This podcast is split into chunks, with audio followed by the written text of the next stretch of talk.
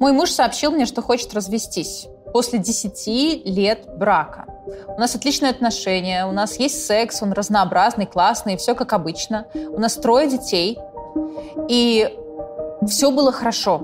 Я вообще не понимаю, как такое могло произойти. Он собрал вещи и уехал к маме. А я позвонила своей подруге и позвала ее к себе, чтобы она меня поддержала. Подруга приехала, всячески меня поддерживала, говорила, какой он козел. А через несколько месяцев я узнала, что, оказывается, у них отношения. Их видели вместе, они держались за руку. И история вроде бы банальная, потому что я сама пригласила подругу к нам, когда ее муж ей изменил. Она целый месяц прожила с нами. И получается, что я сама пустила беду в дом. И она просто увела моего мужа. Это история моей читательницы. Реальная история, их очень много. И хочется сразу сказать, не пускайте подруг в дом, но давайте начнем с опросов. Измены случаются, и случаются не так редко. Случаются у разных людей, по разным причинам. И сегодня мы попробуем с этим немного разобраться. Сразу скажу, что измена — это то, что вы э, не обсудили, вы об этом не договаривались, то есть то, что человек сделал в тайне от вас. Если вы договорились о том, что у вас есть другие партнеры, секс с какими-то людьми э, или даже отношения романтические, любовные, постоянные, то это уже мы не можем считать изменой. Может быть, для кого-то, конечно, это и будет выглядеть как измена, но для конкретной пары нет. Итак, первый вопрос. Что для вас измена? 54% ответили, что переписка романтическая, эротическая – это измена для них. Про свидание также 54% ответили «да, это измена». Поцелуи процент выше 67. Тут интересно, получается достаточно большой процент не считает поцелуи за измену. Обращаю ваше внимание на это. Песенка оральный секс 76%, а вот вагинальный или анальный секс 80%. И влюбленность в другого человека без физического контакта 58%. Достаточно много. Интересна разница между петингом оральным сексом и вагинальным анальным сексом, да, вот эти 4%. Они есть, это любопытно. И, соответственно, 17% ответили, что все перечисленное не является изменой. 17%. Следующий вопрос. Вебкам – это измена или нет? Когда, например, женщина или мужчина пользуются услугами вебкам-моделей, они с ними как-то взаимодействуют, мастурбируют, общаются. Вот это измена для вас или это не измена? 46% из вас ответили, что вебкам – это не измена. По сути, половина. Хорошо, следующий вопрос. А секс с проституткой считается изменой для вас? Любопытно. Вот любопытно. Особенно любопытно, потому что у нас в зале разные люди разного пола. А, и мужчины, и женщины. Хорошо бы было потом собрать статистику отдельно, что для кого считается или не считается. Но не будем забывать, что мужские услуги сейчас уже тоже стали очень актуальны и востребованы. Утвердительно ответили 79%. То есть секс с проституткой считается изменой для 79%. Остальные либо вообще все перечисленное, о чем мы говорили сегодня, не считают изменой, либо не считают секс с проституткой изменой. Тут, кстати, э, хотелось бы сразу дать рекомендацию этот момент обговаривать. Потому что иногда действительно вступаем в отношения, и мы даже не знаем, что для этого человека измена, а что не измена. Он живет себе своей жизнью, привык ходить к проституткам и ходит дальше. А женщина наивно думает, что он все и так понимает, но это же очевидно. А для него это может быть абсолютно не очевидно. Следующий вопрос. Вы обсуждали со своим партнером, что для вас является изменой? Если сейчас вы не в отношениях, то вспомните предыдущие отношения. То есть был ли у вас такой разговор о том, что дорогой или дорогая, вот для меня измена – это вот это, это, это. Потому что, как видите, из сегодняшнего голосования цифры разные.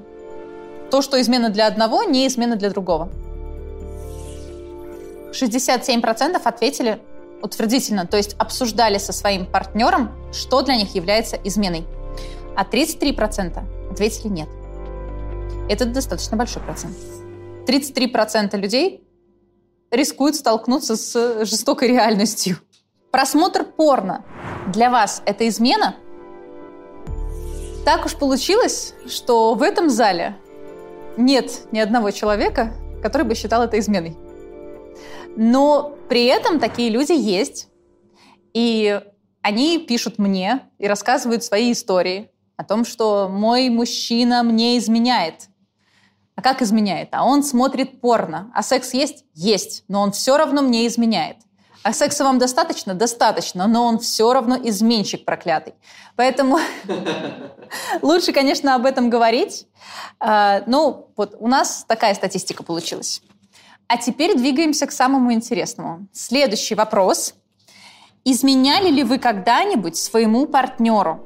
То есть в любых отношениях, если измена была хотя бы раз, то, соответственно, ответ утвердительный. 33% не изменяли.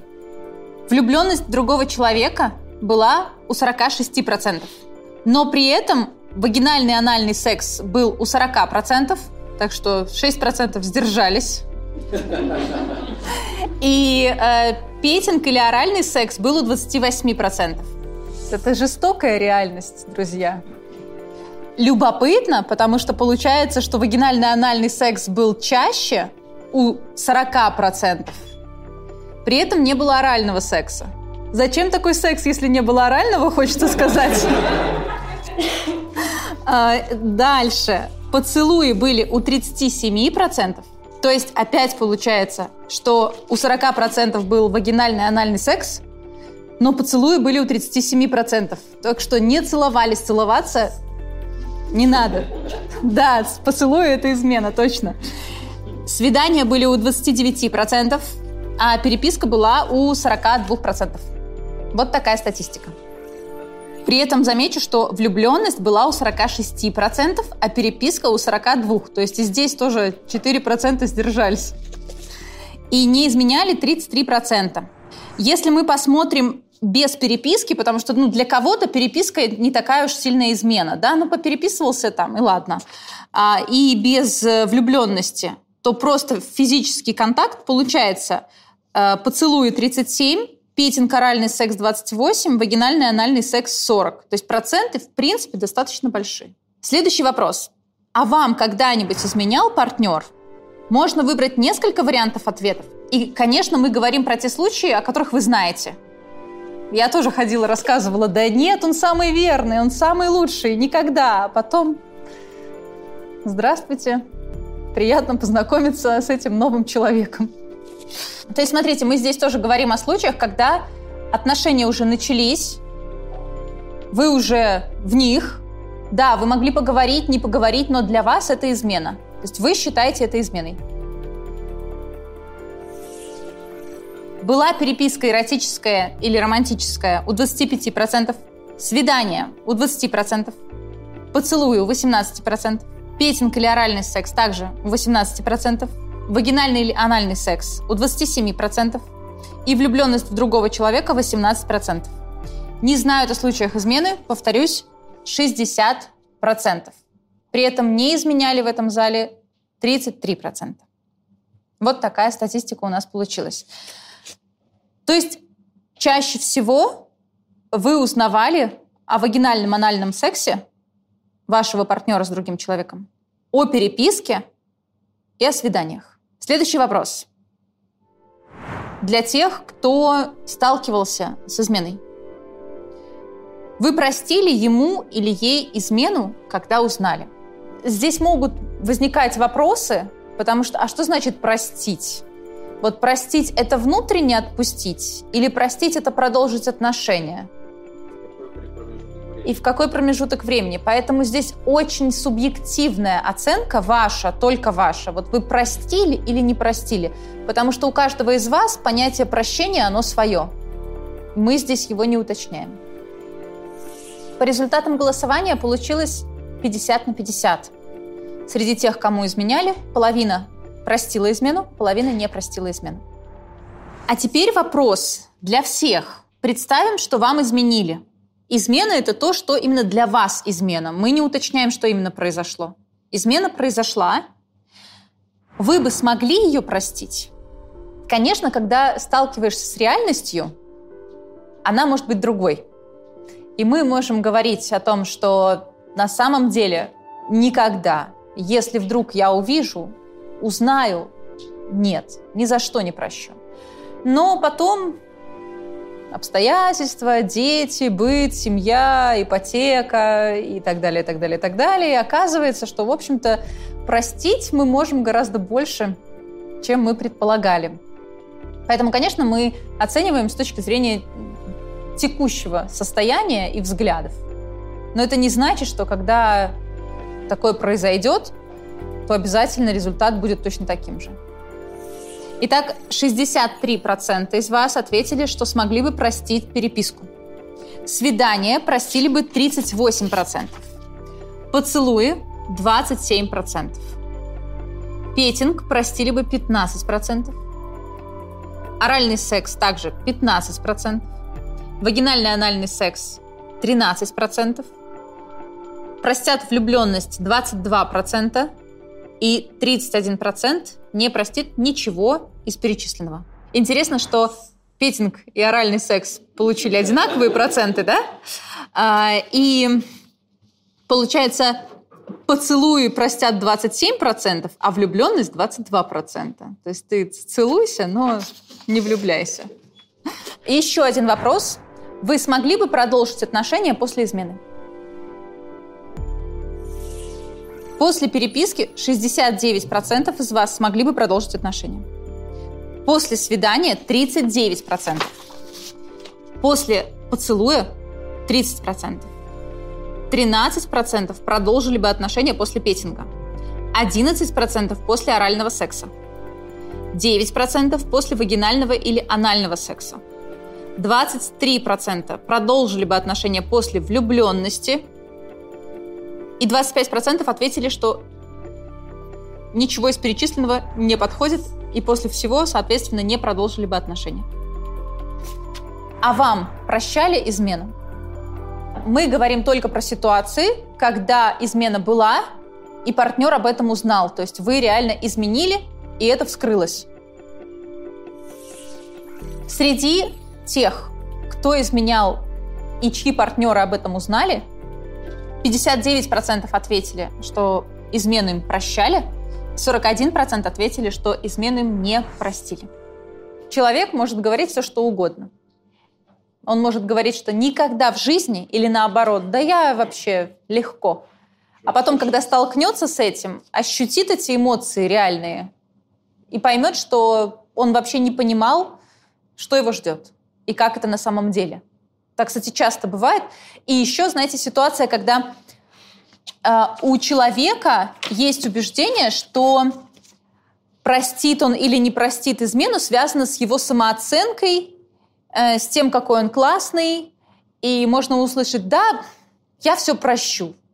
У меня такая хорошая самооценка, э, мне это не важно. Ну, подумаешь, переспал там с кем-то или переспала там с кем-то. Меня любят, это самое главное. А потом, когда человек реально с этим сталкивается, он понимает, насколько это больно, понимает, что вообще дело не в самооценке. Она тут вообще ни при чем. Причем здесь самооценка и ваши отношения, и их будущее, и твои размышления по этому поводу. Следующий каверзный вопрос. Не знаю, откликнется ли вам, но я постоянно слушаю про то, что вот а мы-то, мы-то жили совсем по-другому. Мы-то были нравственные, мы-то были молодцы. Не то, что вы сейчас разводитесь, бесконечно изменяете и так далее. Поэтому вопрос к вам. Возможно, вы знаете, возможно, нет. Но ваши родители изменяли друг другу? Да, ответили 48%. То есть у половины родители изменяли друг другу, и ребенок об этом знал. Соответственно, не знают об этом 29%, и думают, что не изменяли родители друг другу 23%. Вот такая статистика. Я дополню от себя, еще раз возвращаясь к этому заблуждению, наши родители от нас ничем не отличаются. Они могут нас в этом убеждать, конечно, пусть э, им будет приятно от этого, но по сути это не так. И они изменяли, и сейчас люди изменяют. И это не значит, что вот наше поколение, оно какое-то особенно, какое-то вот такое развращенное, а их поколение нравственное, духовное, и они не такие. Что останавливает вас от измен? Если вы сейчас не в отношениях, то что останавливало в предыдущих отношениях? У нас получились следующие результаты.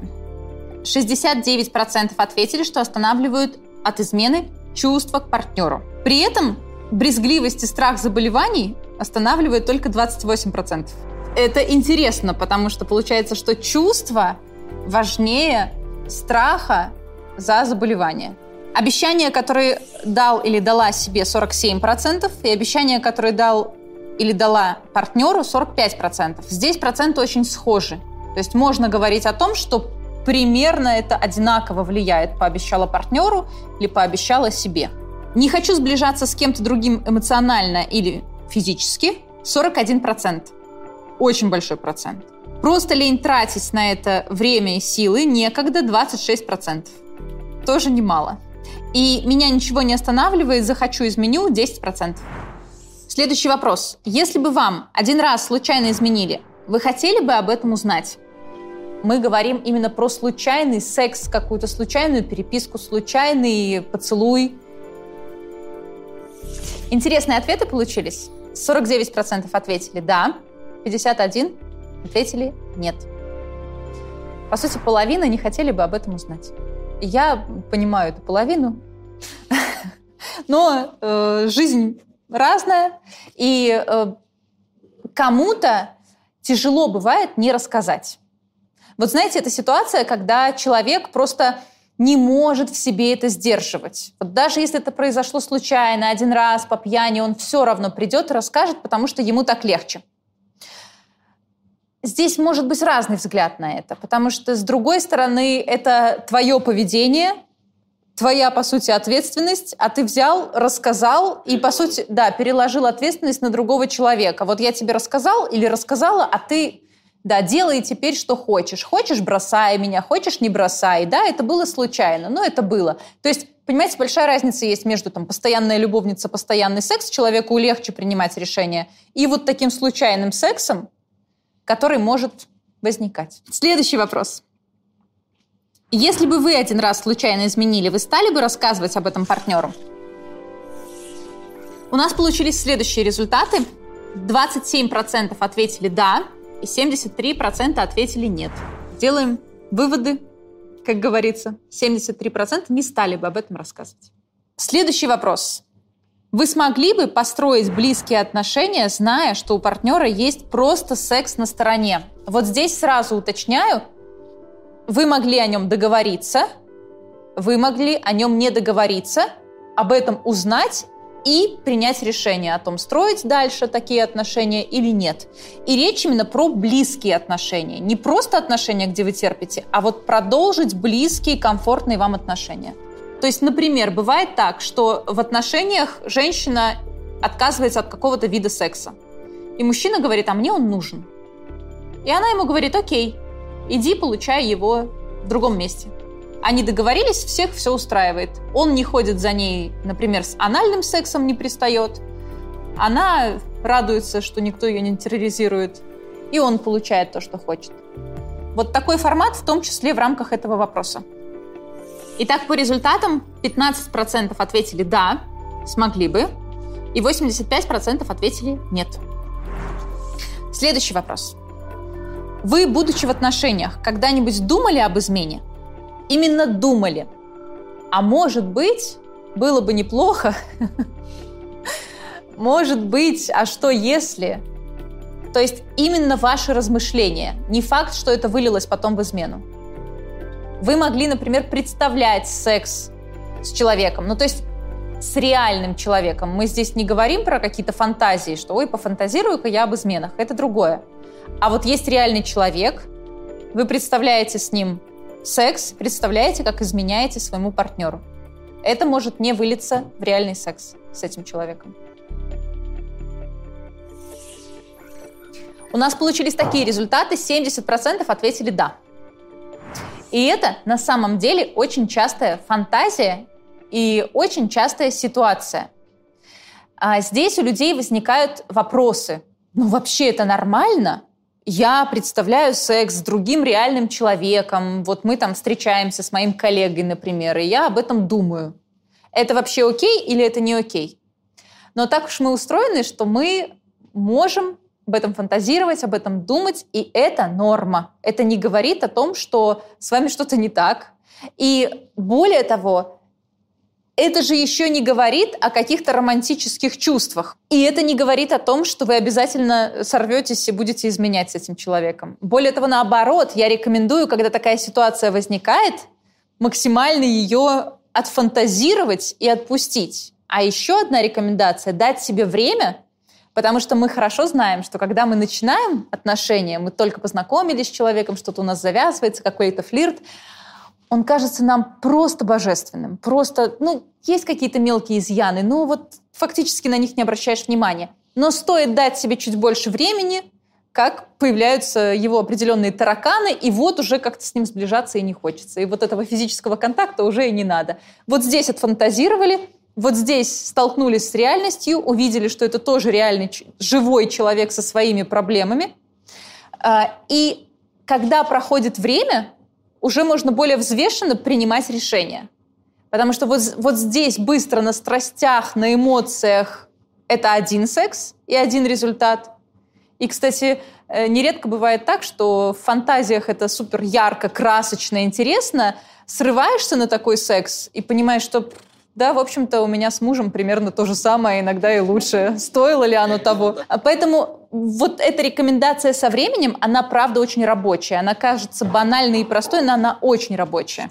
Следующий вопрос. Вы испытывали сексуальное влечение к другому человеку, когда находились в отношениях? Сексуальное влечение к другому человеку, когда находились в отношениях. То есть вы рядом с этим человеком чувствуете, что у вас появляется сексуальное влечение – или, например, вы дома вспоминаете этого человека и понимаете, что что-то он слишком часто появляется в моих каких-то мыслях, и это связано с определенным сексуальным напряжением. 70% из вас ответили, что испытывали сексуальное влечение к другому человеку, будучи в отношениях, конечно же. И я здесь хочу рассказать вам немного про то, что у нас есть э, разные состояния, когда мы строим отношения, и они влияют в том числе на наше поведение. Мне иногда задают вопрос о том, а нормально ли, что я вот люблю одного, хочу другого, живу с третьим, да. А, и в действительности у нас правда есть романтическая любовь, у нас есть э, эротическое сексуальное влечение, и у нас есть привязанность. То есть, по сути, это абсолютно три разные эмоции к разным людям в том числе. Хорошо, когда это все вместе к одному человеку, то есть вы и привязаны, привязанность обычно формируется уже в длительных отношениях, у вас есть романтические чувства, любовь, и при этом есть сексуальное влечение к человеку, вы испытываете сексуальное напряжение. Но бывает и так, что, например, есть только привязанность к человеку, романтические чувства вообще к другому. Это наша природа, мы тут ничего не поделаем. Бывает так, что э, у вас есть романтические, романтические чувства к одному и привязанность к одному, а сексуальное влечение к другому. И в том числе сексуальное влечение может быть как к одному, так и к другому. Мы так устроены.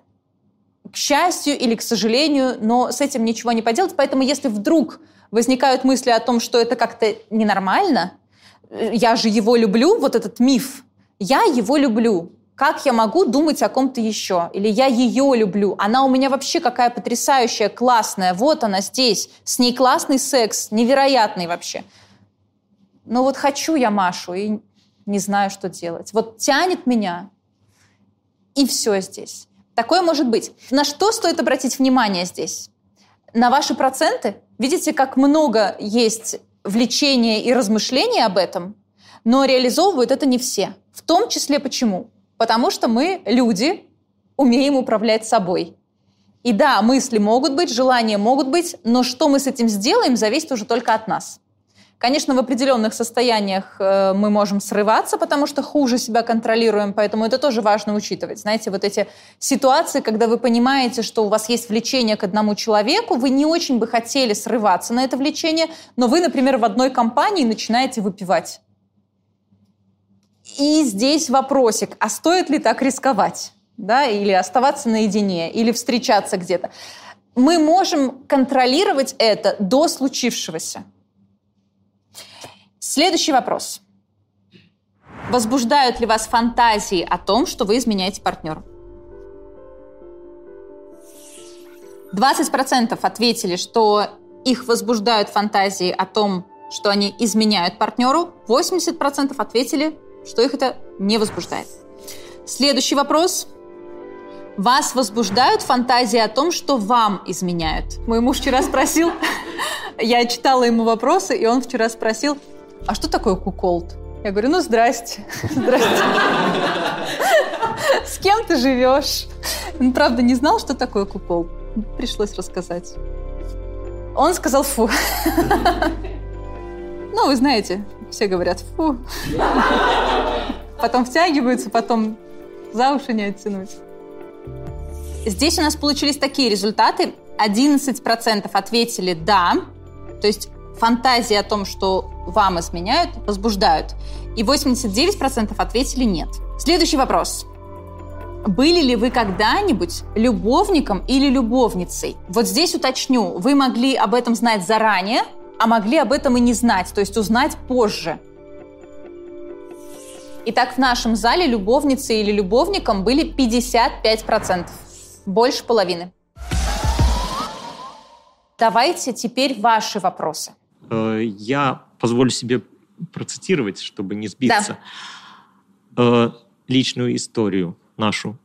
Пять лет назад, сразу практически после рождения ребенка, я случайно увидела в телефоне мужа много порно. Для меня это был шок. Чуть больше года назад, ну, примерно полтора года назад, мы говорили на эту тему более обстоятельно. Муж сказал, что всегда смотрел и будет смотреть, иначе ну, не очень хорошо мастурбировать. Это действительно так. Я сказал, что буду смотреть, потому что если бы я сказал наоборот, был бы неправдой. Э, муж говорит, что ему секс нужен несколько раз в неделю. Достаточно несколько лет назад это действительно было так. При этом секс у нас пару раз в месяц в среднем. Получается, что секс он заменяет мастурбацией. Я перестала проявлять инициативу в сексе после того, как несколько раз слышала «погладь меня по спине, э, больше нигде не надо трогать» боясь попасть не в нужное время.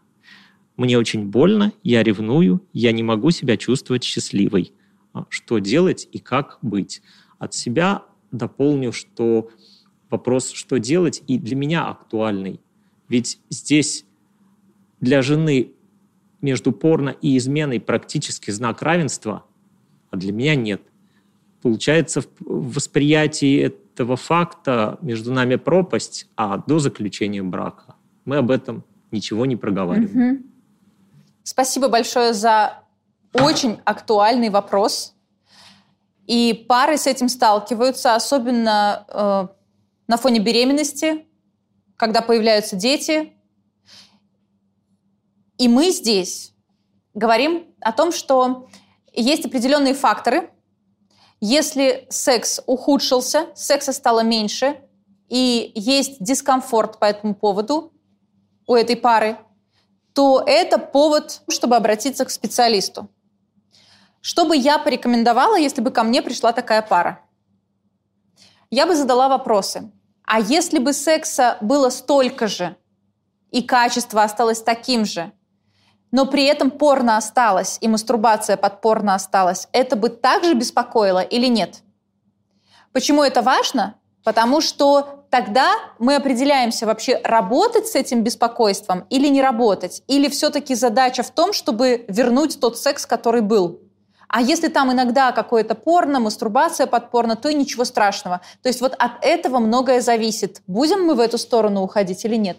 В вопросе про порно, когда было будет ли, будете ли вы смотреть меньше или столько же? Я отвечал, что ну, скорее чуть-чуть меньше. Угу. Ну, а вы как считаете, а, вот в этой ситуации вашей, если бы секса было столько же, и он оставался таким же по качеству, а, вашу партнершу, вашу жену, это бы также беспокоило или нет? Также беспокоило, и она, бы, она об этом говорила мне. Угу. Вот, интересно. То есть, смотрите, также беспокоит, и тогда мы обязательно с этим работаем. И здесь скорее нужна психотерапия мы доберемся в психотерапии до установок, которые есть. Например, это может быть установка, если он смотрит порно, значит, я его не удовлетворяю, значит, я ему не нравлюсь, или значит, он меня не любит, или еще что-то. То есть какое-то внутреннее иррациональное убеждение, которое на самом деле не соответствует действительности. И тогда мы бы разбирались с этим убеждением, и здесь есть разные возможности. Поиск доказательств, а как вы докажете, что это так? А как бы вы опровергли сами свое убеждение? А насколько вам это убеждение вообще помогает в жизни? Вот вы, когда об этом думаете, вам это помогает? Или вам это мешает, и вашу жизнь это портит? Ну и так далее. То есть это часть психотерапии, которая касаться будет только этого вопроса.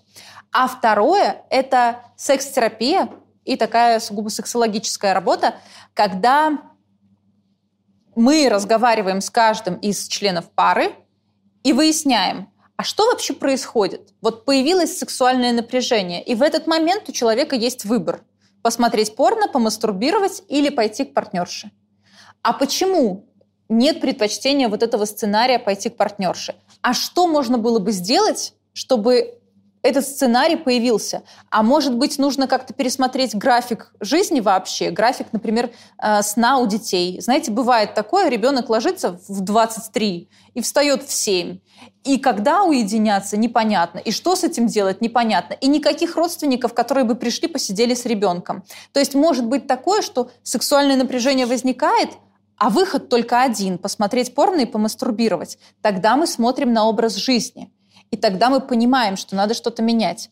Плюс используем практики секс-терапии, когда вот вы договариваетесь, что неважно, секс будет, секса не будет, вы уединяетесь. У вас есть время, когда вы только вдвоем. Вы друг друга гладите, целуете, разговариваете, вы не в гаджетах, не еще где-то. То есть время на друг друга и на ласки тел друг друга. Это может вылиться в секс, а может в секс не вылиться. Когда есть такой график, во-первых, и жене вашей будет легче, потому что ей, получается, уже не нужно инициировать определенный интерес и сталкиваться со страхом отказа. Вы договорились, и вы, например, с утра утвердили, что вот сегодня у меня более-менее нормальный, незагруженный день, давай вечером проведем вместе время друг с другом. Или у вас может быть свое какое-то название этому времени. Время на уединение. И вот вы друг другу это говорите, и вы понимаете, что вас ждет. Вы можете договориться на следующий день. Э, вы можете с утра договориться на вечер. Но вы уже себя подготавливаете психологически в том числе определенным образом, что ага, я свои какие-то дела отодвину, мы сегодня вдвоем, секс будет, не будет, неизвестно, и вы идете с определенным настроением в это. Вот этих рекомендаций базовых пока их было бы достаточно. Дальше я бы уже в работе шла вперед, смотрела, что с этими рекомендациями, выполняются ли они, есть ли сопротивление, почему это сопротивление есть, ну и так далее. Большое спасибо. Вам спасибо за вопрос. Кто хочет, да, История из моей личной жизни. У меня, а, я находилась в браке, и мой муж меня изменил. Отношения у них там продолжались какое-то время, я об этом узнала. И для меня это было стрессом. Ну, на тот момент все, там, жизнь у меня разрушилась. Это такая была школьная любовь. То есть я попала в жуткий стресс. Он еще на меня наложил чувство вины за то, что это я виноват. Ну, там, я ребенка спать вкладываю, я засыпаю, да, я устаю, ты виноват во всем.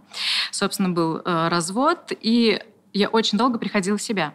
И когда у меня были э, дальнейшие отношения, следующие, я всегда думала, что сейчас вот что-то будет не то, сейчас начнут меня изменять, и, собственно, там, э, я начинала собирать информацию. А кто ищет, тот всегда найдет, да, такие ситуации да. тоже, они подтверждаются. Поэтому какой-то есть, может быть, универсальный совет, как не переносить этот негативный опыт из предыдущих отношений в будущее? Я думаю, есть. И а он что... у каждого свой, наверняка.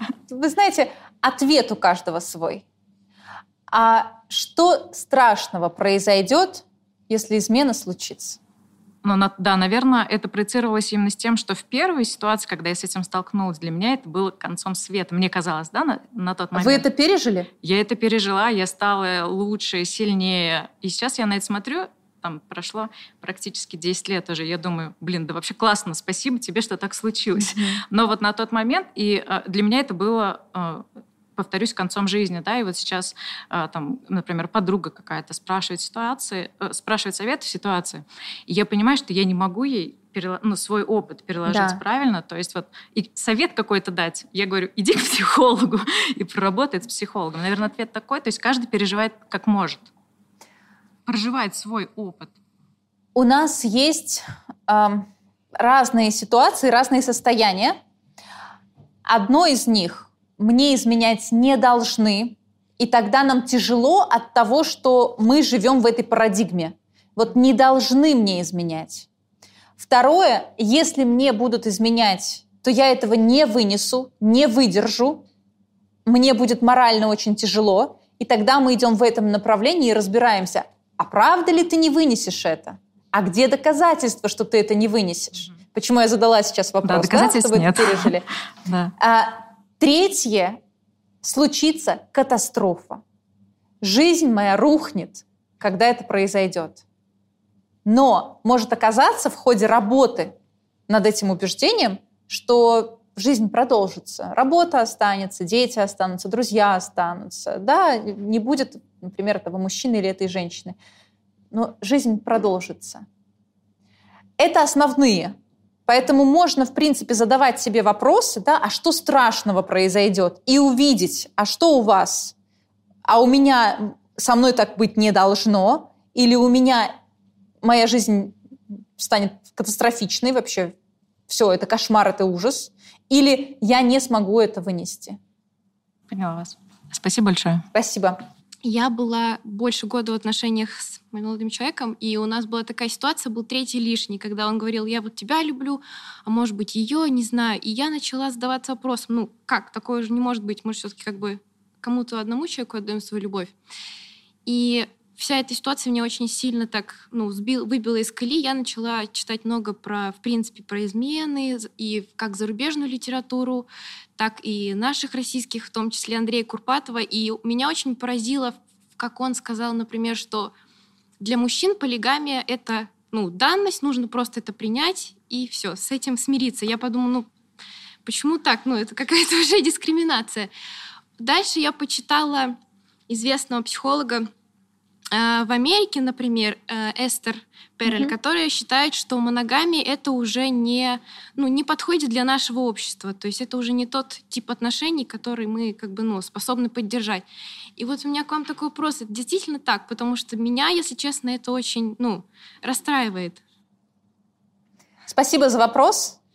Э, первое, о чем я рассказываю у себя в школах, это как раз эта тема мы разбираемся, а правда ли мужчины полигамные, а женщины моногамные?